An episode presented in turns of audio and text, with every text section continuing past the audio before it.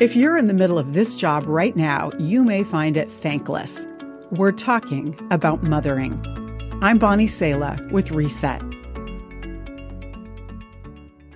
A respected preacher of the past had four sons who also grew up to be great preachers like their dad.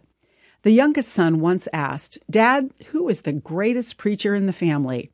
The dad looked hard at each son in turn and then, with a twinkle in his eye, said, Your mother. Of course, both moms and dads are important to children, but God gave a powerfully tender role of influence to the position of mother. There's an influential mom like this called out in the Bible, but we don't know her name. The Apostle Paul loved her, it's clear from the book of Romans, where Paul wrote, Greet Rufus for me, whom the Lord picked out to be his very own, and also his dear mother, who has been such a mother to me. This mom raised Rufus and his brother Alexander to become leaders in the early church. Paul had suffered a lot of persecution, and at one point his friend Rufus had taken him home for some tender care from mom.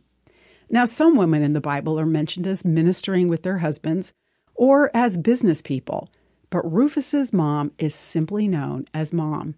She likely did mom things, feeding Paul, tending to his physical needs, giving encouragement and healing when Paul really needed it. Here's the point to remember Rufus, the church leader, and his mom got equal billing because she simply did what she was called to do radiate the love of Jesus in humble and very important ways. I'm Bonnie Sala with Reset.